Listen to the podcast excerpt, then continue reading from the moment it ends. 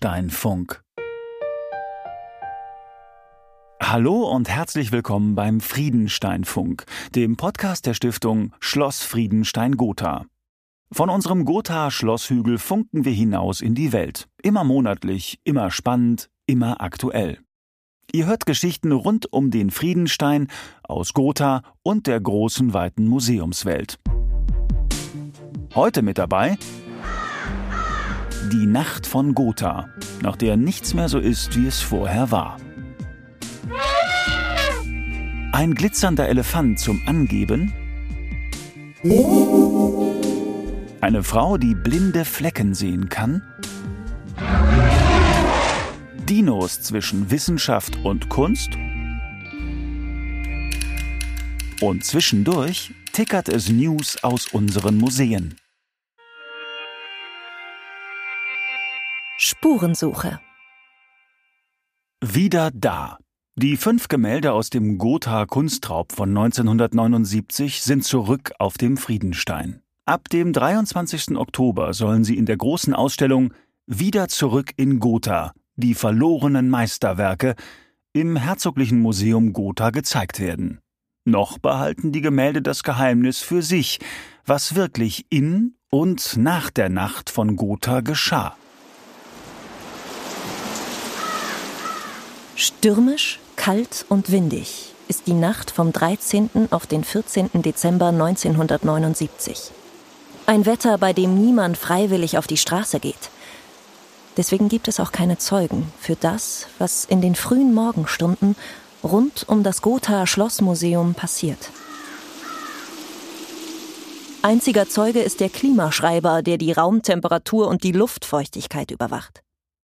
Um die jahrhundertealten Gemälde der herzoglichen Kunstsammlung zu schützen, liegt die Luftfeuchtigkeit in der Regel zwischen 45 und 55 Prozent und die Raumtemperatur zwischen 19 und 21 Grad.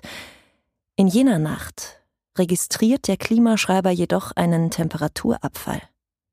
Gegen 2.30 Uhr wird es kalt und feucht in der Galerie. Es muss die Zeit sein, in der ein Einbrecher das Fenster öffnet und in die Galerie einsteigt. Die Räume sind ungesichert. Nur Hunde bewachen das Schloss. Die Alarmanlage ist zwar installiert, aber noch nicht scharf gestellt. Und auch wenn keine Alarmanlage im Schloss war, so gab es doch eine Hundesicherung und dass die nicht angeschlagen hat, ist auch verwunderlich. Verwunderlich wie so vieles in dieser Nacht von Gotha.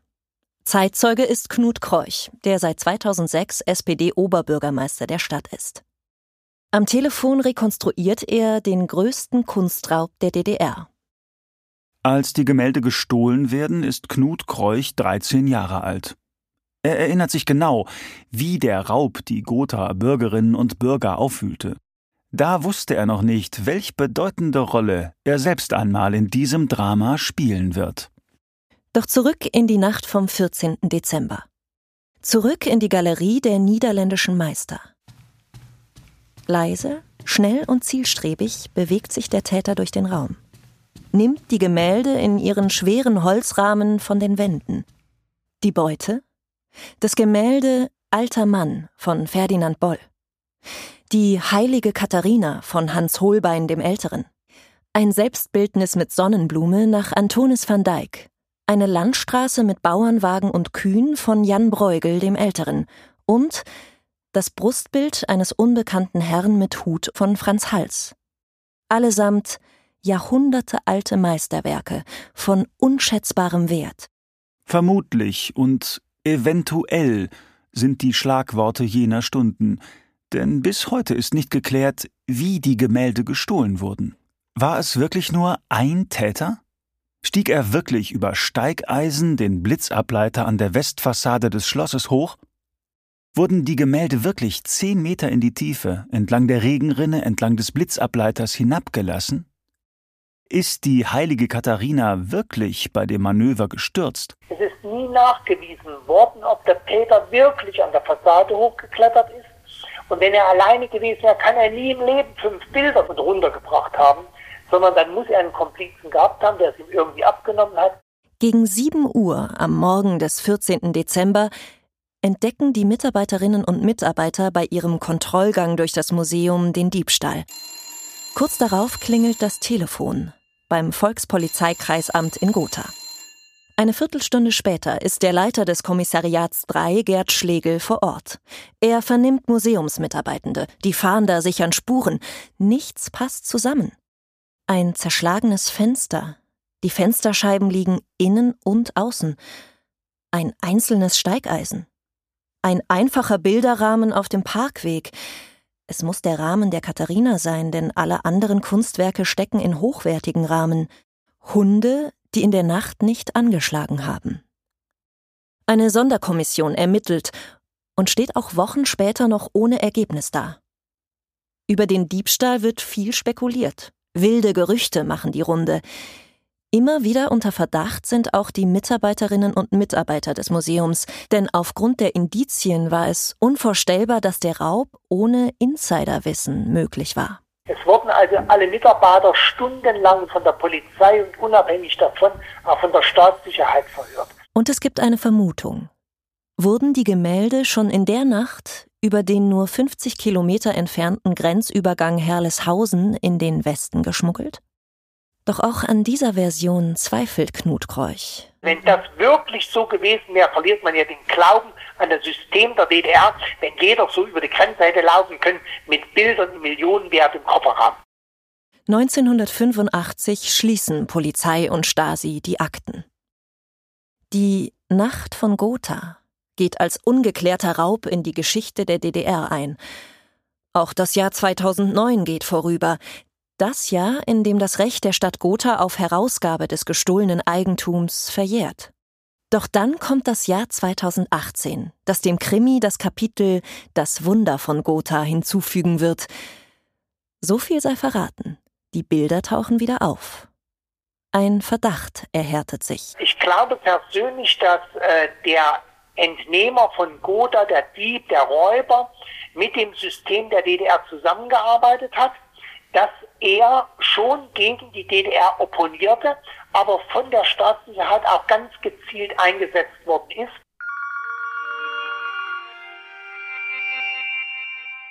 Das war die erste Folge der Serie Wieder da. In der nächsten Folge Das Wunder von Gotha.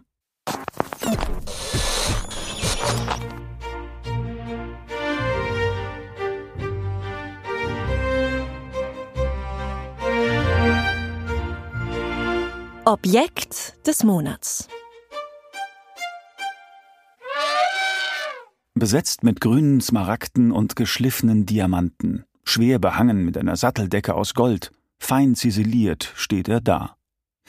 Die Vorderhufe leicht eingedreht, den Rüssel zur Brust gebogen. Fast bescheiden blickt er durch die Vitrine in die Flure von Schloss Friedenstein, der Dinglinger Elefant.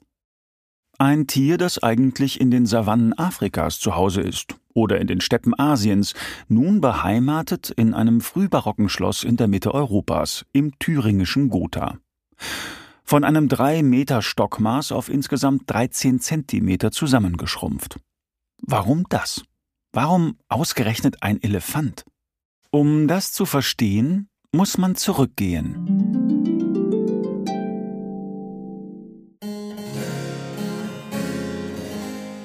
Für dich, mein teuerster, ein Elefant aus Gold und Silber auf einem Sockel. Er stammt aus Dresden, aus der Werkstatt von Johann Melchior Dinglinger, dem berühmten Goldschmied von August dem Starken. Nur das teuerste für meinen Gemahl zu seinem Ehrentage. Diese Stimme gehört Magdalena Augusta, die gerade ihrem Mann, Herzog Friedrich II. von Sachsen-Gotha-Altenburg, ein elefantastisches Geburtstagsgeschenk macht. So vermerkt es das Inventar von 1728. Wer schon einmal im grünen Gewölbe in Dresden war, dem wird Magdalena Augustas Geschenk bekannt vorkommen. Inmitten des Hauptwerks von Johann Melchior Dinglinger, einem kuriosen spätbarocken Tischmuck, befindet sich ein ganz ähnlicher, farbig emaillierter Elefant. Er ist der schrillere, der lautere der beiden, auf seiner türkisfarbenen Satteldecke drängen sich Diener in einer Sänfte und recken einen grünlichen orientalischen Schirm und einen Stab mit Papageien in die Höhe. Denn auch dort in Dresden wird Geburtstag gefeiert.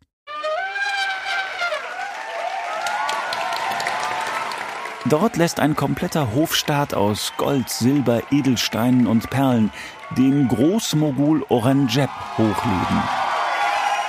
Unter den Gratulanten befindet sich der Zwilling unseres Gotha-Elefanten, den der Goldschmied Johann Melchior Dinglinger um 1710 aus der gleichen Form goss. Aber warum eigentlich Elefanten? Hierzulande kannte man sie lange nur aus den Schriften von Aristoteles und Plinius, bevor frühneuzeitliche Reiseberichte unser Bild vom grauen Riesen weiter formten und schärften. Dankbar projizierten die Menschen Ideen und Vorstellungen auf den Dickhäuter, luden ihn symbolisch auf. Er stand für Christus und für Keuschheit. Er galt ihnen als Personifizierung von Stärke und Tugend. Naheliegend also, dass sich auch die Fürsten und Herrscher den Elefanten zu eigen machten und seine Symbolik für sich nutzten. 1462 zum Beispiel stiftete der dänische König Christian I. einen exklusiven Ritterorden, der bis heute fortbesteht. Er nannte ihn den Elefantenorden. Diese Spur ist es, die geradewegs in die Vitrine des Dinglinger Elefanten nach Gotha führt. Denn drei Herzögen von Sachsen-Gotha-Altenburg wurde dieser dänische Elefantenorden verliehen. Friedrich I., Emil August und eben unserem Geburtstagsherzog Friedrich II. von Sachsen-Gotha-Altenburg. Eine illustre Reihe, in die sich später noch Winston Churchill, Richard von Weizsäcker, Nelson Mandela und Elisabeth II. einordnen würden. Jetzt wird klar, warum man in Schloss Friedenstein auf Elefantenjagd gehen kann. Man findet die Tiere auf kostbaren Gobelins oder in der Kunstkammer als Trinkbecher, Schachfigur oder eben als wunderschönen Briefbeschwerer, wie unseren Dinglinger Elefanten. Genau genommen handelt es sich hierbei um eine versteckte, kodierte, ja symbolische und äußerst elegante Prahlerei der Herzöge. Seht her, in welch illustre Runde ich aufgenommen wurde. Ich bin Träger des Elefantenordens. Neues vom Friedenstein. Das Digitalisierungsprojekt Gotha Transdigital 2027 wird noch sichtbarer. Zum Internationalen Museumstag ist die Projektwebsite an den Start gegangen. Zu finden ist sie unter friedenstein.eu. Stiftungsmitarbeiter und Entomologe Ronald Bellstedt wurde in den Ruhestand verabschiedet. Seine Abschiedsausstellung Insekten, das große Krabbeln ist noch bis zum 18. Juli im Ausstellungskabinett des Herzoglichen Museums zu sehen. Im Rahmen des Human Remains Projekts hat Stiftungsdirektor Tobias Pfeiffer-Helke einen Kooperationsvertrag mit dem Institut für Dayak-Studien 21 in Palangkaraya unterschrieben. In Europa und in Indonesien erforschen Kulturanthropologen und Lokalhistoriker unter Leitung von Dr. Marco Mahin die Geschichte um die menschlichen Schädel, die sich heute in Gotha befinden. Solange unsere Museen aufgrund der aktuellen Corona-Lage geschlossen bleiben, könnt ihr uns über unsere sozialen Medien und unsere Website besuchen.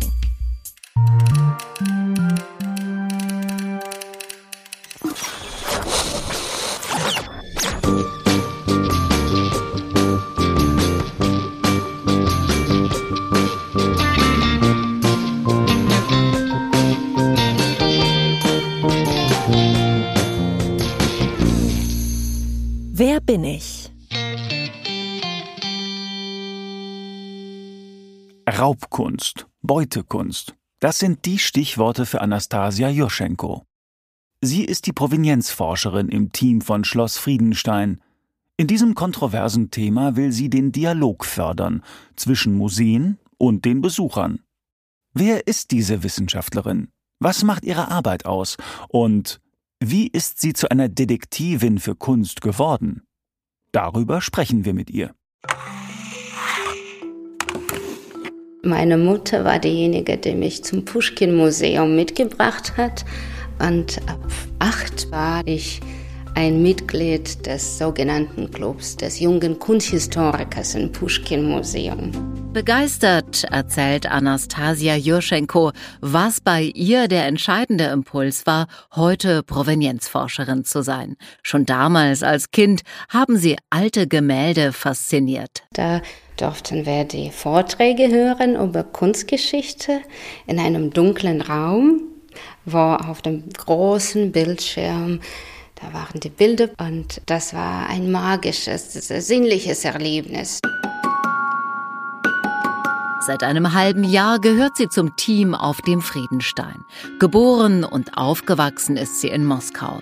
Dort hat sie italienische Kunstgeschichte studiert und sagt heute, im Laufe der Studium und aber auch schon vorher entwickelte ich große Interesse für Kriminalistik. Die habe ich als Nebenfach auch studiert. Deswegen war der Fokus mein Interesse nicht nur klassische Kunstgeschichte, sondern Rekonstruktion der verlorenen Spuren, der Linien, der Fadenlinien. Und was ich versuche zu machen als Provenienzforscherin, auch für Gotha, ist Stoff der Geschichte zusammenzuweben als Wissenschaftlerin. Auch im Puschkin-Museum befinden sich heute Kunstschätze, die bis 1945 in Gotha ihren Platz hatten. Sie wurden durch die Rote Armee abtransportiert, mehrere davon wurden in den 1950er Jahren restituiert. Doch mehr als ein Dutzend Gemälde von Kranach und aus seinem Umkreis befinden sich noch immer dort. Es ist auch heute, 76 Jahre später, keine leichte Aufgabe, Provenienzforschung zu betreiben. Ob ehemals jüdisches Eigentum, Beutekunst oder der Ankauf über mysteriöse Wege. Es gilt immer, die verborgenen Spuren zu suchen und Wege zu rekonstruieren, die eigentlich ungesehen bleiben sollten. Das ist eine wichtige Komponente meines Berufes, des detektivischen Arbeiters. Versuchen hinter der Kulisse zu schauen, die Unterlagen, die Dokumente, die man hat, von allen Facetten zu analysieren, zu verstehen, die Motivationen der unterschiedlichen Akteuren, die in schwieriger Zeit tätig waren, vor der Krieg, während des Krieges, nach dem Krieg, wo es dann für die Schlossstiftung Friedenstein die meisten Verluste da entstanden aus der Zeit. Wer so auf Spurensuche geht, hat ein großes Verständnis und Gespür für Kunst und Kunstgeschichte und einen fast detektivischen Blick für die Lücken in den Inventarlisten. Ich versuche zu verstehen, nicht nur, was geschrieben wurde, sondern eben, das ist das Wichtigste, was nicht geschrieben wurde, was nicht dokumentiert wurde. Weil die Lücken sind viel mehr spannend und erzählend als das Wissen, als die Dokumentation. ProvenienzforscherInnen suchen nach der Herkunft eines Bildes. Sie rekonstruieren eine Objektbiografie. Sie wollen wissen, wann hat das Kunstwerk den Besitzer oder die Besitzerin gewechselt und warum. Sie möchten möglichst lückenlos nachweisen, wie Gegenstände in eine Sammlung kamen oder aus ihr verschwanden. Wenn ich verstehe oder wenn ich fühle, dass ich eine Frage oder eine Antwort zu einer Frage nicht finden kann, kann ich auch einen Abstand nehmen und kann ich der Frage auf der anderen Seite nähern. Zum Beispiel, ich lese wirklich oft und gern und viel die Memoiren der Akteure, der Menschen, der Persönlichkeiten, Kunsthistoriker im Krieg, was sie gemacht haben, welche Motivationen wir hatten, wie sie die Kunstwerke gerettet haben. Es ist selten eine Objektivität möglich, wenn überhaupt möglich, sondern durch unsere Wahrnehmung erschaffen wir die Welt. Und deswegen sind für mich die Memoiren oder Briefe oder Tagebücher der Kunsthistoriker im Krieg oder Archäologen oder Restauratoren, die von anderer Seite dem Thema nähern. Das ist für mich auch ein Reichtum des Wissens, das mich immer begeistert. Kunsthistoriker, Archäologen, Restauratoren.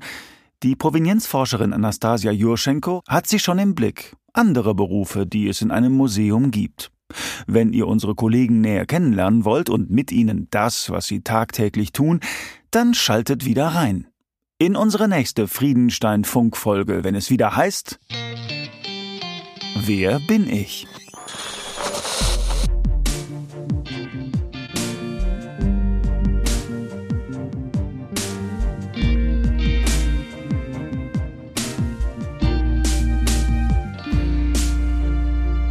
Friedenstein and Friends.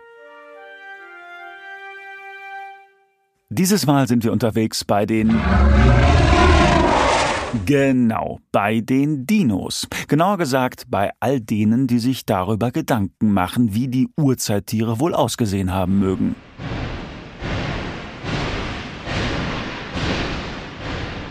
Wissenschaft und Kunst. Das sind in fast jedem Museum die beiden wichtigsten Disziplinen. Gemälde und Skulpturen werden gesammelt und erforscht, ihre Biografie rekonstruiert, ihre Materialien auf Echtheit überprüft. Aber auch da, wo es um die reine Naturwissenschaft geht, ist Kunst im Spiel. Damit aus ein paar Knochenfunden faszinierende Urtiere werden, braucht es Künstler und Künstlerinnen, die die paläontologischen Erkenntnisse in anschauliche Bilder verwandeln. Das zeigt unsere Ausstellung Saurier, die Erfindung der Urzeit, die momentan im Herzoglichen Museum in Gotha läuft welche Spannungen, aber auch welche Wechselwirkungen sich daraus ergeben. Darüber haben wir mit einem Wissenschaftler und einem Künstler gesprochen. Tom Hübner ist Paläontologe und Kurator unserer Ausstellung. Frederik Spindler ist Paläokünstler und hat ein Sauriermodell beigesteuert. Als erstes wollen wir wissen, was ist eigentlich Paläoart? Tom Hübner macht den Anfang mit einer ziemlich wissenschaftlichen Definition. Paläoart ist eine Kunstform, also die Darstellung der Urzeit in Bildern und Modellen. Nur im Unterschied zur Kunst kommt zur Kreativität sozusagen noch die möglichst gute wissenschaftliche Exaktheit dazu. Also man nutzt sozusagen Erkenntnisse aus der Wissenschaft, um möglichst genau die Urzeit abzubilden. Davon ist Frederik Spindler, der Künstler, gar nicht so weit entfernt. So definiert er seine Kunst. Paläoart, Paläokunst ähm, kann in einem ganz weiten Sinne alles sein, was urzeitliche Motive aufnimmt, sämtliche Tiere, Pflanzen, Landschaften, Zustände der Erde.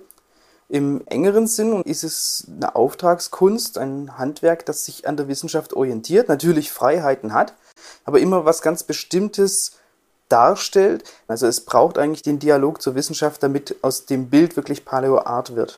Paläoart zeigt also die Urzeit, wie sie gewesen sein könnte. Nicht umsonst heißt die Ausstellung Saurier, die Erfindung der Urzeit. Wobei, so genau weiß man ja gar nicht, wie das mit der Urzeit war. Nie hat ein Mensch lebend irgendwelche Dinosaurier gesehen. Das heißt, wir wissen eigentlich nicht, wie sie aussehen. Wir waren nicht dabei. Ähm, die Paläokunst ist so ein bisschen der Mittler zwischen Wissenschaft und Öffentlichkeit. Also sind quasi die Paläokünstler die die Handwerker bei der Erfindung. Ja, die Erfindung im Theoretischen, das machen die Wissenschaftler, aber das Ausführen, das ist dann Sache der Kunst, dass man eben auch die, die Fragezeichen mit etwas füllt, was plausibel ist. Äh, am Ende ist es eine Fiktion auch. Eine Zeitreise, wenn Sie so wollen. Eine Zeitreise in die Erdgeschichte.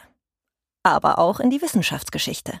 Mit den Erkenntnissen, die man zu bestimmten Zeiten hat oder hatte, haben die Paläokünstler das in Bilder und Modelle überführt und haben im Prinzip auf diese Art für eine bestimmte Zeit die Uhrzeit erfunden. Ja, also die Sicht der Menschen auf die Uhrzeit einer bestimmten Zeit, sagen wir vor 100 Jahren, vor 50 Jahren und heute, die hat sich ja immer geändert. Das heißt, äh, für jede Zeitperiode, wo immer neue Erkenntnisse dazu kamen, wurde die Uhrzeit quasi neu erfunden, weil die Tiere, die Umwelt und so weiter auch immer ein bisschen anders dargestellt wurde. Sowohl die Künstlerinnen als auch die Wissenschaftlerinnen sind also den Erkenntnisgrenzen ihrer Zeit unterworfen. Die Fehler, die die Wissenschaft, die Paläontologie macht, finden sich auch in der Kunst, der Paläoart wieder. Und was die Wissenschaft nicht weiß, das kann die Kunst nicht darstellen. Einig sind sich auch beide in der Faszination, die die Dinosaurier auf die Menschen ausüben. Und die sitzt tief. Das, was Dinosaurier für viele Leute, vor allen Dingen Kinder, fasziniert macht, ist vor allen Dingen ihre Größe.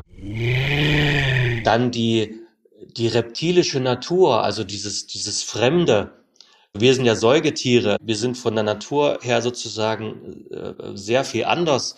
Reptilien können eben extrem lange stillhalten, die blinzeln kaum. Äh, dieses vordergründig kaltblütige, was ja nicht so ganz stimmt, dieses völlig anders sein und dann auch diese Art von Gefahr, die immer mitschwebt. Also äh, der Mensch hat ja immer noch so eine Art Urangst vor dem Gefressenwerden. Also rote Rachen, Zähne und so, die faszinieren ja auch deswegen. Deswegen ist zum Beispiel der weiße Hai so ein durchschlagender Erfolg gewesen, weil man da eben diese Urangst des Gefressenwerdens des Monsters sozusagen, das einen bedroht, äh, empfindet. Und das ist bei Dinosauriern auch so. Aufgrund ihrer Größe und der Zähne, Krallen, Stacheln und so entziehen die sich auch ein bisschen der Kontrolle.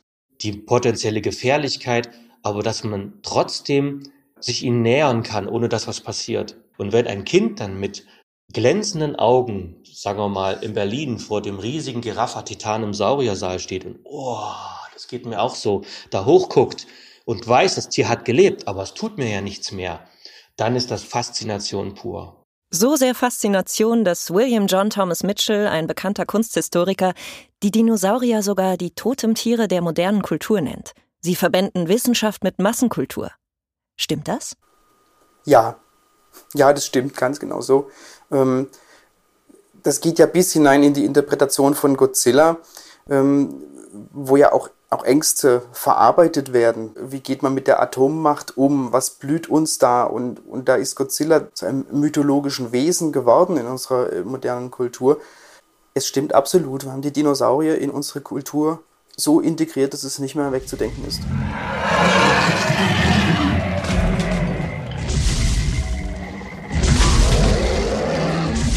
Das hat auch mit dem Umweltaspekt zu tun, also die, die unberührte Erde zu erleben. Wie war es vor dem Menschen? Und der Mensch hat völlig neue Einflüsse in die Welt gebracht. Es hat eine geologische Dimension inzwischen, aber es ist natürlich zeitlich sehr kurz. Und, und dass wir sehen, über die Jahrmillionen hinweg hat es funktioniert ohne den Menschen. Das übt eine Faszination und eben auch eine romantische Sehnsucht aus. Ich kenne das von mir persönlich. Also wenn ich einen Dino nur denke, indem es eine Skizze wird für ein Projekt, dann bewegt er sich schon, der zuckt mit der Haut, der atmet für mich, ja, er gibt Geräusche von sich, bis dass ich das selber mache, also ist, das, das durchdringt mein Denken dann. Und das hat mit dieser Sehnsucht zu tun, wie könnte eine unberührte Natur gewesen sein, man möchte eigentlich diese Zeitreise machen. Und das ist dann die Motivation für den Paleo-Künstler und auch für den Betrachter. Der Betrachter traut sich halt nicht zu, so ein Bild herzustellen, oft, ja, und der Paleo-Künstler traut sich zu. Das ist eigentlich schon der ganze Unterschied. Und genau da machen wir in unserer nächsten Folge weiter bei Dino-begeisterten Paleo-KünstlerInnen, die an unserem Paleo-Art-Wettbewerb teilgenommen haben. Wie sie zu ihrem Hobby stehen? Im nächsten Podcast erfahrt ihr es.